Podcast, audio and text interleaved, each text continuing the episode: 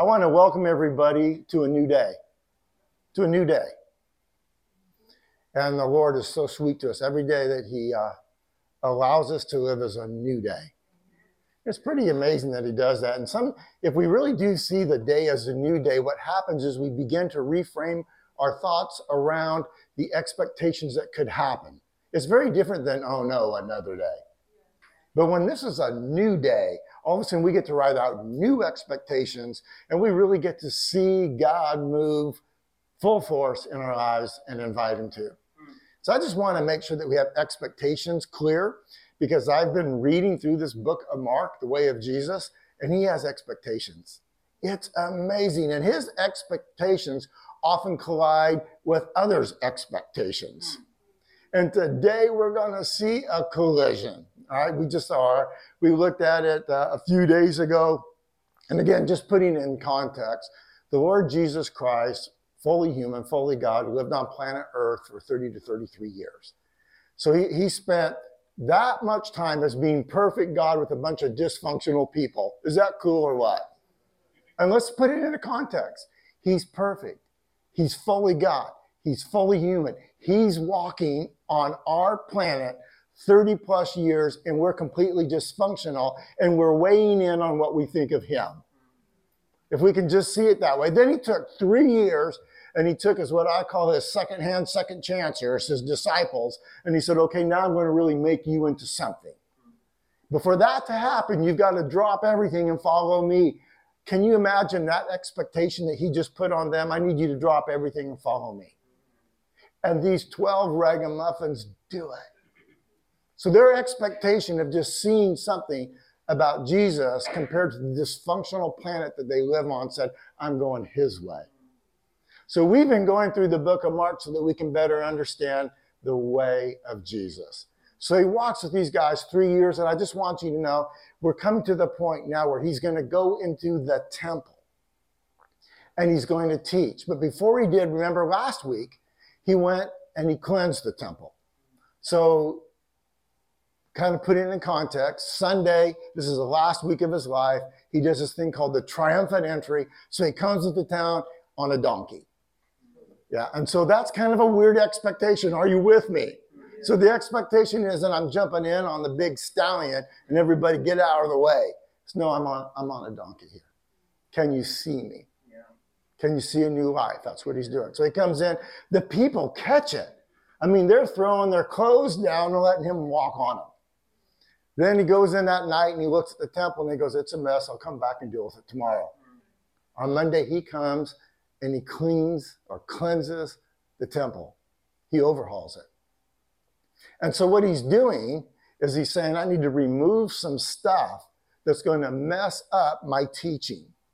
Because if we're not in the right frame of mind, if our expectations aren't right and he's sharing his, they won't land. So he's coming into the temple and he said, I want to move away these things that would keep you from having the proper expectations of what it means to walk with God as the way. I'm just going to clean house. So I started thinking, Lord, uh, I'm wondering what your expectations are of me when you walk into my house. Isn't that a weird thought? Like, what is his expectation? So when I invite him in or when I come to his house, have I ever done an expectation check? What am I really thinking? And I loved it because we didn't coordinate what we were uh, talking about any more than Liz and Haley coordinated their outfits. I mean, but look at it. Bam, it just worked. And the expectations that Jesus had for us is that when we walk away after an encounter with Him, that we would never be the same again. It's just that simple, friends. Anything less than that is less. That's not His expectations.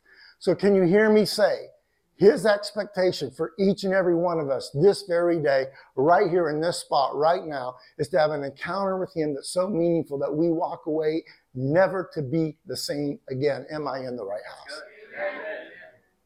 So he walked into the temple on Monday, he cleaned it. Tuesday, he walks in, he says, Okay, now we're going to do some expectation level setting. Let's go. Now, I just want to warn you, this could have been the most amazing day of teaching in all of recorded history.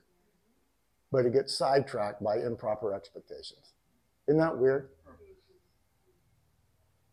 And so the scribes, the elders, the chief priests, they see him coming in and they come in on the scene and they change his opportunity to speak freely.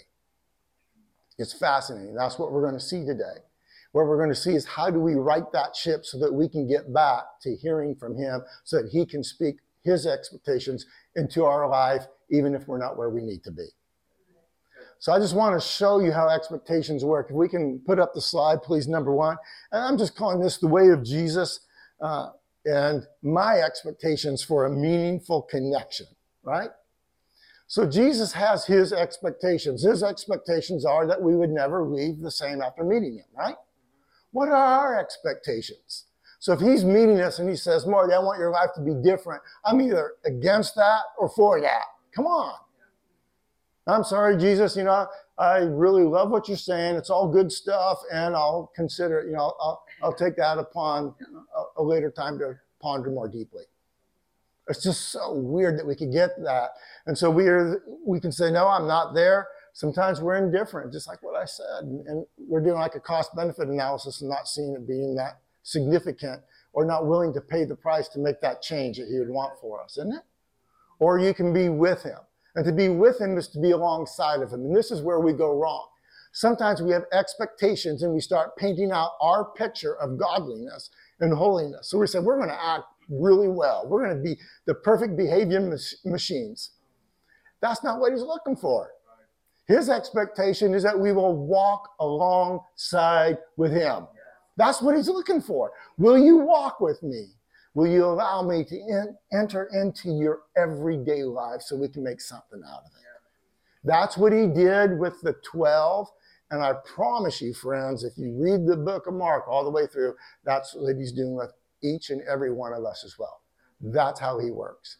So today, Jesus is inviting us, inviting us to walk with him. And we get to walk the way of Jesus, and we've seen it in the book, and now we want it in our lives. That's the proper expectation. I want to bring a little clarity because I felt really good about this, and I felt like the Lord said, now just take it one step further. So I want to do that today. He's coming back. He is coming back. And he's not indifferent about coming back. He's driven to wait out of his great love for each and every person he's created. He's full in. If you put him on the scale, I'm telling you, he's alongside. He is ready to return. But it's his desire that no one would perish, not one, that everybody would come to repentance. And so he's waiting for us, for you and me to do our job to see other people walk alongside him. That's the theory, right? So that's the expectation. I looked at it and I said, okay, I get that. Then I felt like the Lord said, and there's something that I want in you and my people. I want them to be overcomers. Look at this. If you're against him, uh, you're you're going to lose. you can you can say I disagree all you want. That's great. At least you're looking to disagree, right? You're engaged. Literally, he says in Scripture, I wish that you were not lukewarm, that you were hot or cold, but because you're lukewarm, I spit you out of my mouth. Indifference is the worst thing on the scale. It's not being against him. If you're against him, at least you're engaged.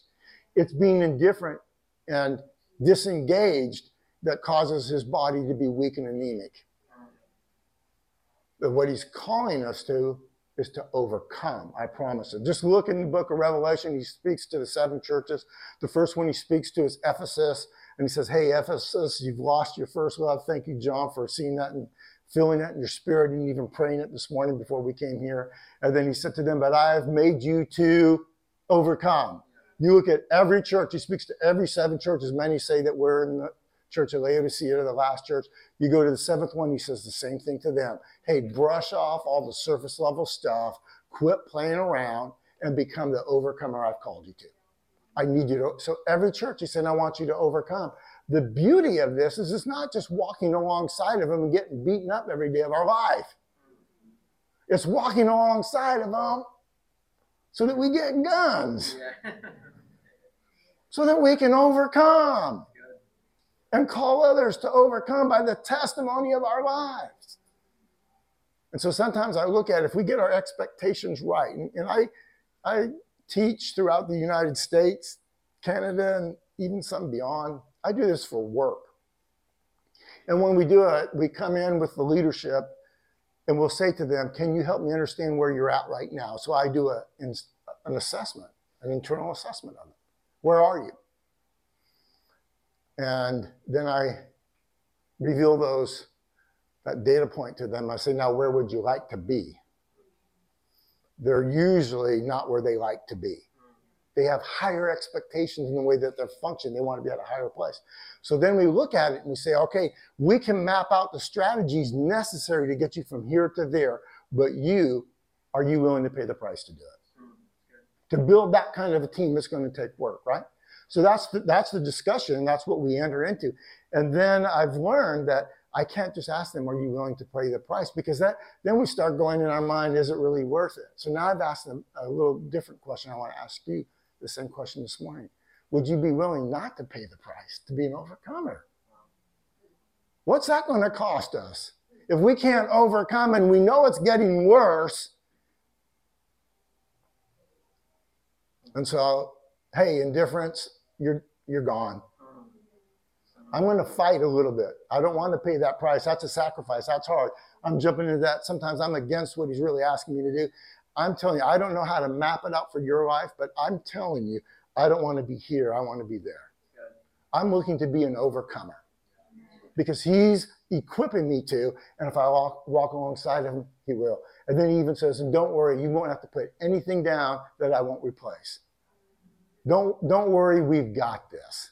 And so that's the beauty of the expectations that he has of, of us. I'm, a,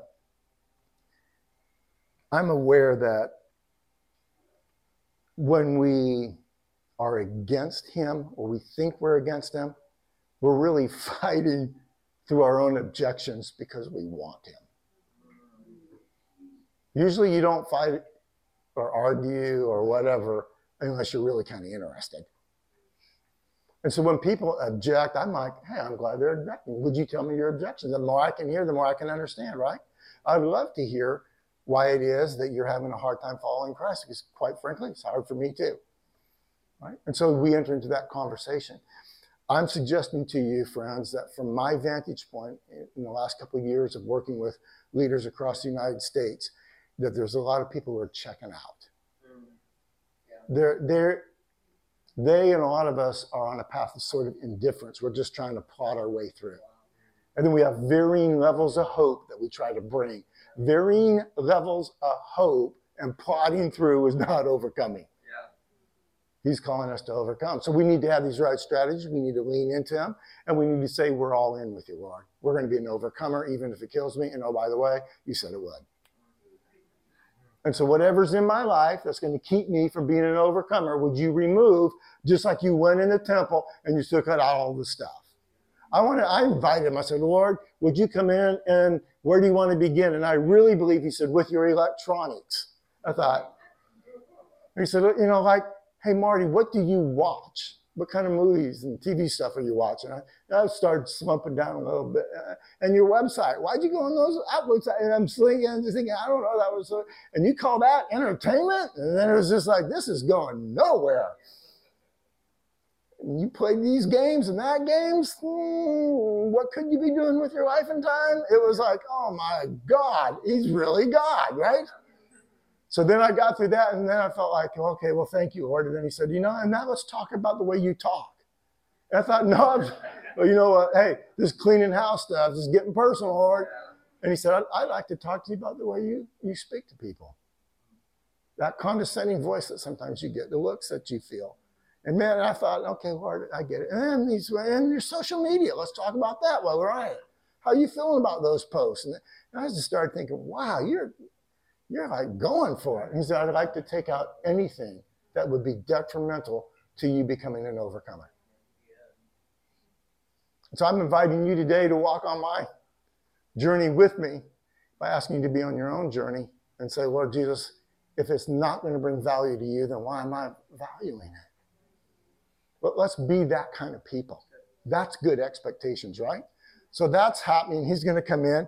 This is going to be a great day of teaching. He's going to share his expectations, and then bam, in come the chief priests, the elders, and the scribes, and they sabotage the moment. Are you ready to go with me in the Word of God? Mark 11, 27 through 33.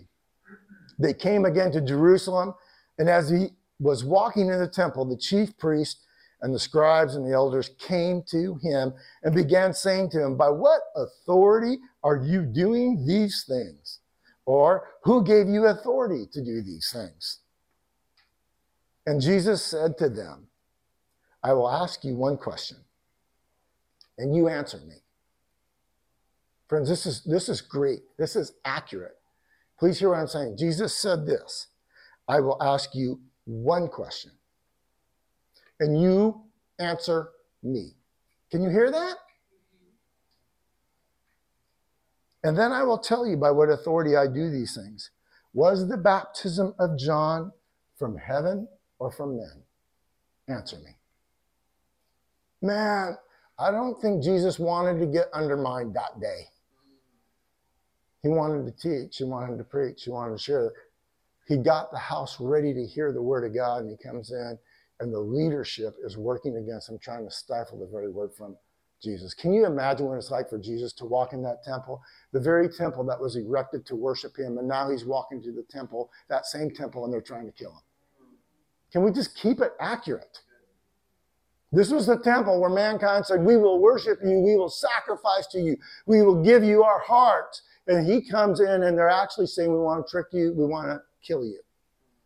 And he's looking at it and he's saying, This was this was an opportunity to do something completely different.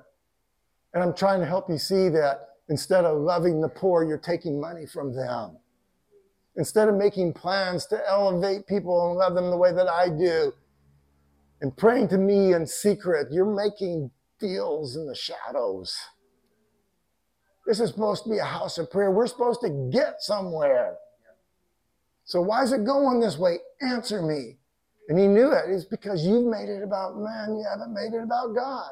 Was the baptism of John from God or from man? If it's from God, we go with it. If it's from man, you question it.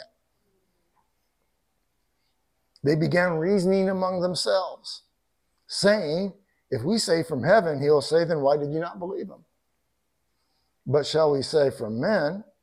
They were afraid of the people, for everyone considered John to have been a real prophet. Answering Jesus, they said, We do not know. They just lie. We don't know. And Jesus said to them, Nor will I tell you by what authority I do these things. Because if you don't care about truth, there's no authority.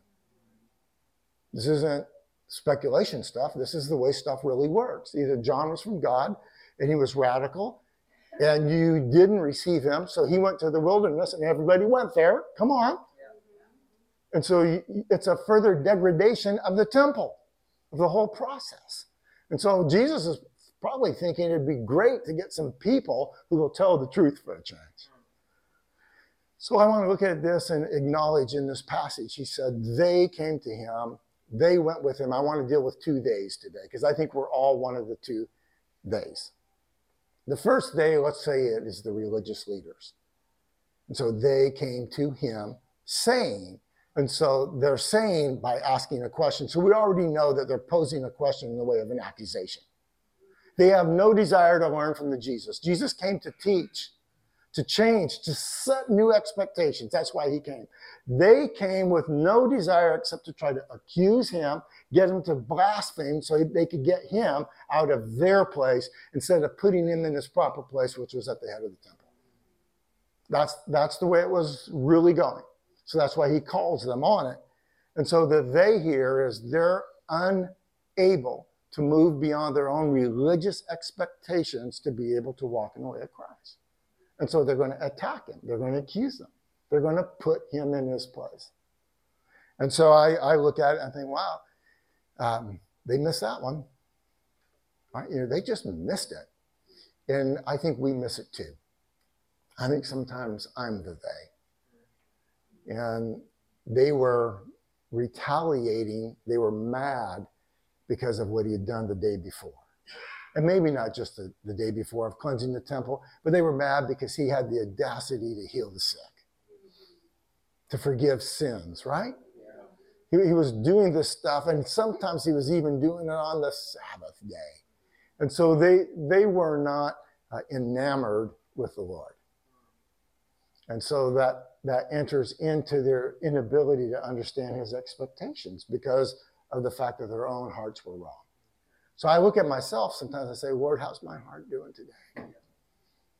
And what I feel like the Lord was telling me, it's it's direct ratio in the way that you see other people. So if I see other people as deserving of God's love, then my heart's probably right. If I see other people through the eyes of judgmentalism, then my heart is not right. And so the Lord has to remove things in my life that cause me to be judgmental. And when that gets dealt with, now my expectations will open up and I'll actually say, wow, I've got friends in my life. They may not look like me, they may not act like me. And, you know, it kind of hurt my feelings. You know, Mark, Patty, like, do I not look 27 to you? I didn't get an invitation for those sandwiches. Uh, no, no sandwich invitation to their house. You get a little silver in your hair, man, you're out, you're kicked to the curb. That's how it works around here. That's a 15 older party. Yeah. yeah, that probably even won't make the 50 party. It's like, so, so the thing is that when we're judgmental, what we're actually doing is keeping people out of our lives when Jesus is going into the lives of people. I can remember very clearly, and the Lord brought this up to my memory, that I walked into a church when I was a young man, just in a college, trying to figure this Jesus stuff out. And this guy comes into the church uh, in sandals and a robe and long hair and a beard, like dial up Jesus looking guy. And I just, man, I just gave him a look like, what is wrong with you? I, I gave him that look and just said, Lord, I'm so sorry. I gave him that look. The guy's trying to be like Jesus. And I'm and I'm giving that to him. And I just realized that in my own life, there's that judgmentalism, it just creeps in. But it, that gentleman could have been an amazing gift to me in the kingdom. And who knows what could have come from that. Jesus came in to teach these leaders what it means to lead. And they lost the opportunity because they made accusations of judgmentalism instead. Thank you, Redeem Church. I love our church. I love we're old and young, and we're rich and poor, and we're male and female, black and white, and this and that, and it's a good thing. Come on. Come on. I do. It. I clap for that. When you're getting close to every tribe, every tongue, every nation, you're in the right place, friends. You really are. So I love that. But we don't want to miss an opportunity to receive learning from people who are different than us. We need that. And so that's what was happening. They, that day, being the they, the religious leaders, lost an opportunity to learn because they were judgmental and thought, and thought they knew better. The day that we think we know better than God, not a good day. There's another day. And this is the day of the disciples. It said at the very beginning that, that they went into the temple, right? So Jesus, this is interesting to me. Because if I'm Jesus, I'm thinking, are these guys really three years? Are they ready to go into this this last week? It's going to get intense. It's going to get very intense in here. And he brings them. I guarantee you they didn't feel ready. Nobody feels ready for that, okay? I mean, the evidence is when it got a little bit harder, they all fled, right? They weren't ready, but he he knew that they could handle it. He knew that they needed to see it. He knew that they needed to be with him along the way. And so that's what he knows for us too. So I want us to understand that sometimes that we as believers and we're following Jesus, we're thinking he would never take me there. That's a lion's den. He would take me, that's a snake pit. That's Kmart for me. And I, you put me in a big old store. There's only three Kmarts left in the world. There's only three left. And it's like, I'm, yay, good job. Have you ever, those Kmarts are like overwhelming of stuff and it's not well organized. It's like, man, I'd go in there. It's just like, I couldn't do it. Marcy's out to say, okay, just stay in the car. It's not worth bringing you in. It really wasn't. Anyway, like Jesus is willing to take his folks anywhere because he's looking for everyone. So he, he's, I've, I've set you up for this. It's going to be hard. Let's go. You ready, team? Come on. And they go. And I just want to be that person that says to Jesus, let's go. Let's go. I'm putting my judgmental, weird stuff down, putting all that aside. I'm ready to love folks. Let's go. So that's what he does. And so I just want to recognize that if you want to learn, you're in a good place. And Jesus will set you up to learn. And we will learn from young and old, right? We'll learn from each person. That's how it really works. That wasn't the problem. The they is not the problem. Because here's the beauty of it it says that they went with Jesus into the temple. That's the disciples' they. The other they came to him. Whenever anyone's willing to come to Jesus, they will be given a second chance, an opportunity to learn to be loved. It's an invitation to interact with the Most High God. They saw him, they could have said, you know, this isn't worth the battle. They went, they came to him, and he fully flipped their plan. Remember, their plan was to accuse him of blaspheming to kill him. That was their plan. He flips the plan right on him and says, okay, I need you to answer the real question from God or man. Can I get you thinking like God? If you can have God thoughts, we can get somewhere. Let's learn together. An invitation to learn. And I appreciate that. And then he's going to go and he's, he's listened to their concerns. And I just want us to hear those concerns again is that they say, By what authority have you done these things? So there's a coin with two sides on it here, friends, if we're going to understand this passage. On one side is authority, which we're going to get to in a moment. By whose authority? By what authority? All right, so it's an authority thing. In other words, it's like this we're in charge. We're the old guard. Nothing new comes through here except through us. That's one side of the chain. Can you hear that? Who gave you this authority? Hey, last I checked, I'm in charge. So hey, you, you Jesus God, who gave you this authority? That's that's part of it. The other thing was these things in both sentences, both questions that they give him.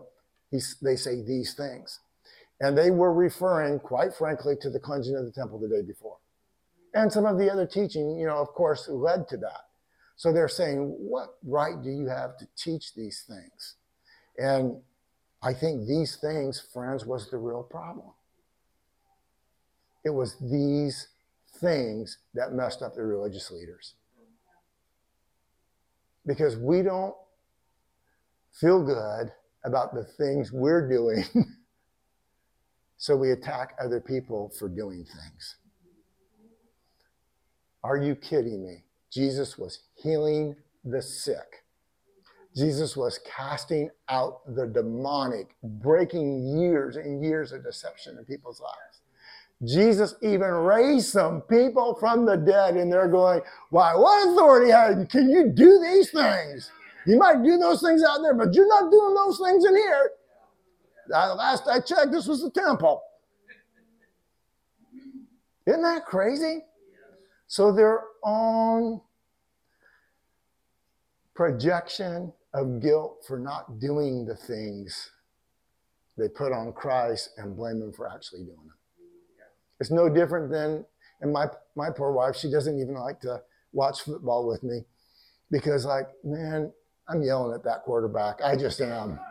And it's like, and then finally, it's, you know, Marcy said, "Do you really think you could do better than him?" Like,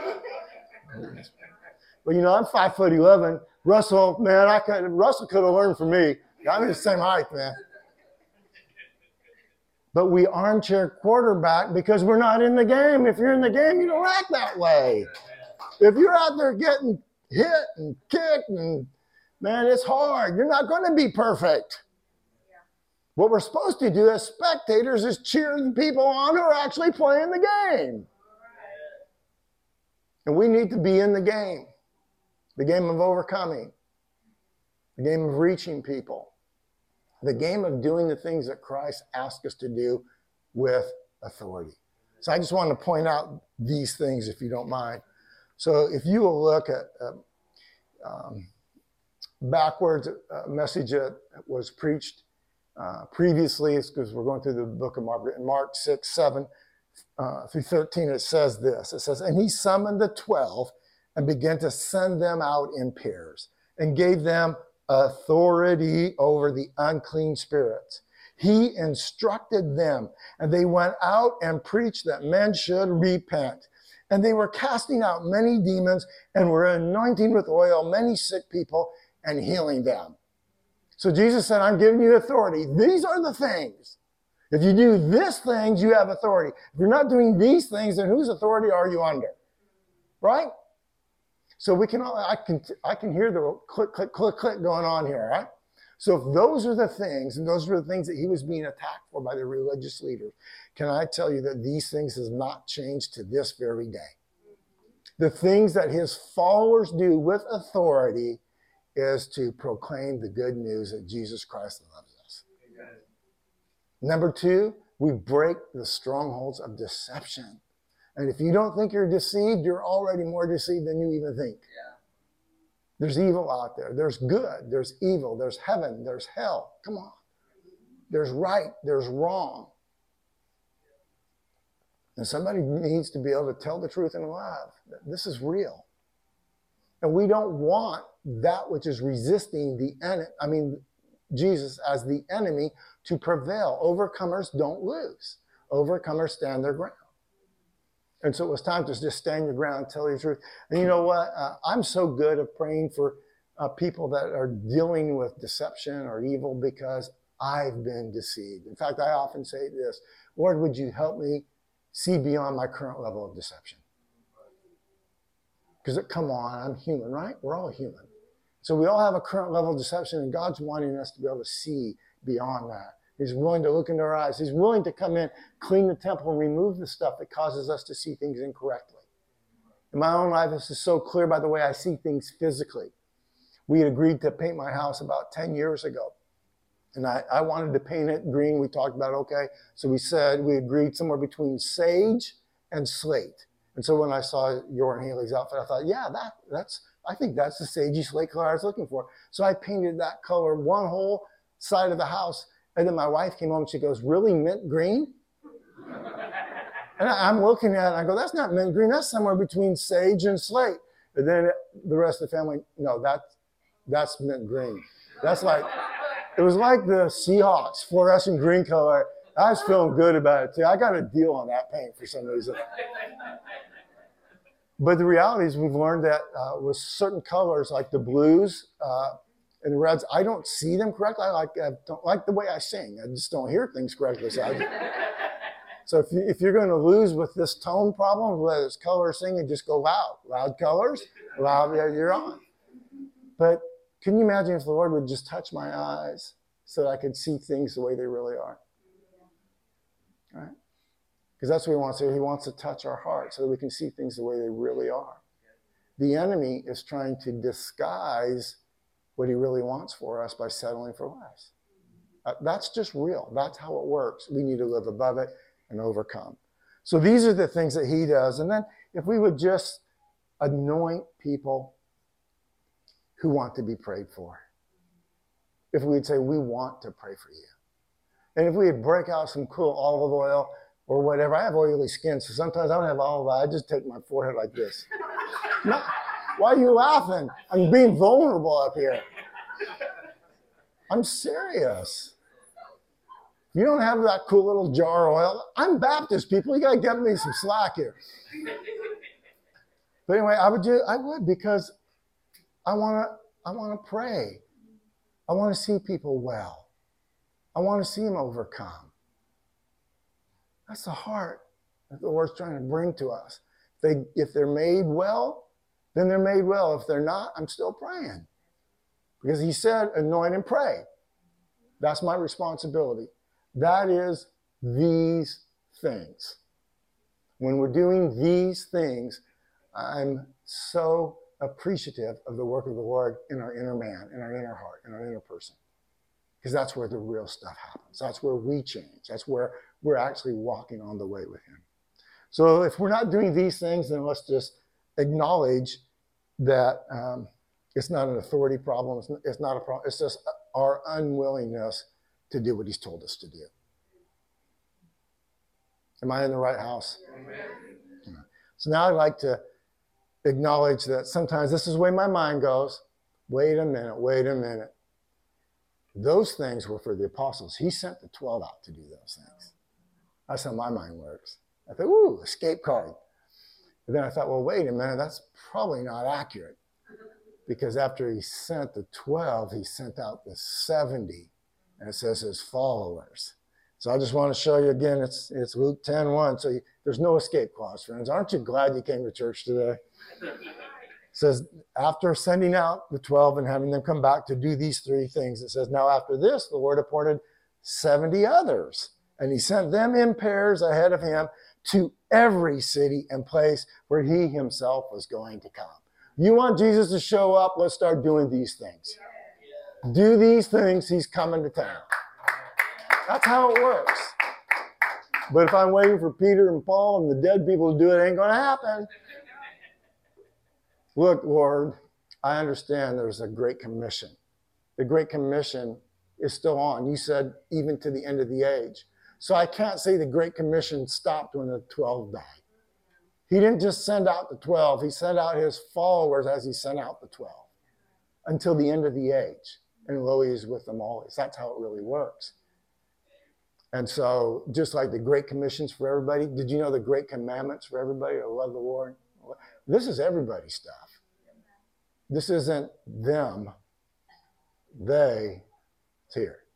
So I'm so glad could be able to do things that really mattered, aren't you? My expectations are that today I'm going to do something that really matters, and the Lord is going to fuel it and do his part. So here's the conclusion. It's interesting that Jesus does this. One question. So I have one question of you.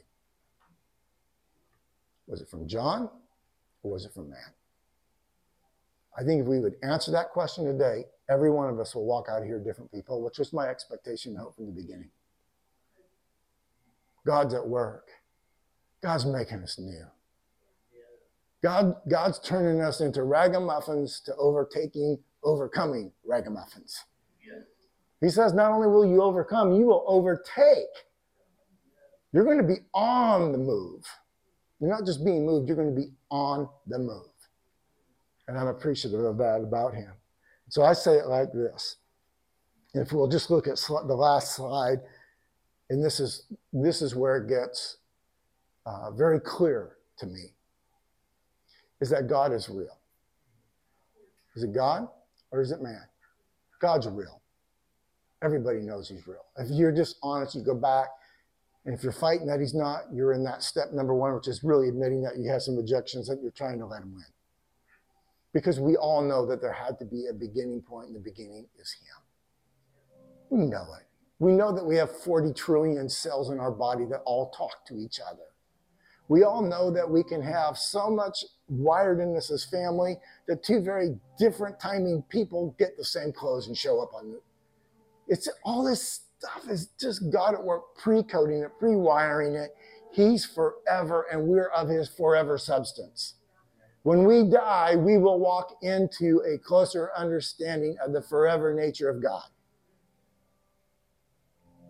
Number two is that we all know He loves us. We know everything He does is out of love.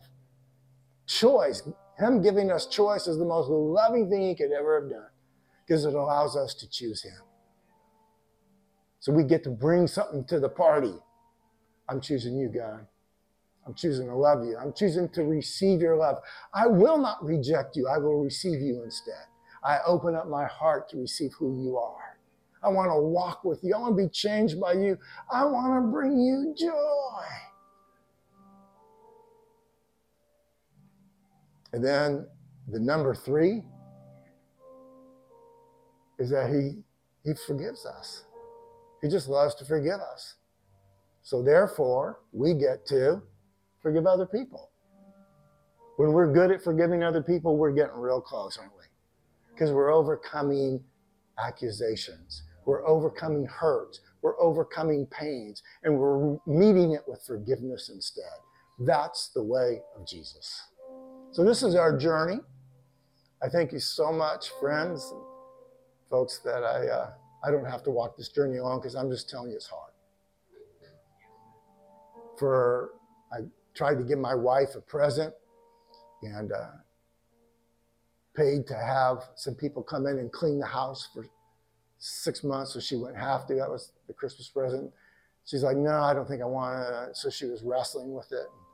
And then we never did it. And then finally got somebody to come over and to do it. And they're going to come on, let's say Saturday. I see her Friday cleaning the bathrooms. I'm going, like, you know, and you know, I'm a money person a little bit in here. I'm going, we're paying these people to come in and you're cleaning, you're doing the hardest, worst part. And my wife says, I know that's why I'm doing it. Can I just tell you? I mean, that's why I'm married to her, because that's who she is. Can I tell you that Jesus wants to do the hardest part, the hardest work? He'll clean our stuff up. He knows this, this hard thing right. He's willing to come in and clean house so that when he walks into the temple, we're ready to learn. We're ready to grow. We're ready to overcome. We're in the right house. I bless you in the name of Jesus.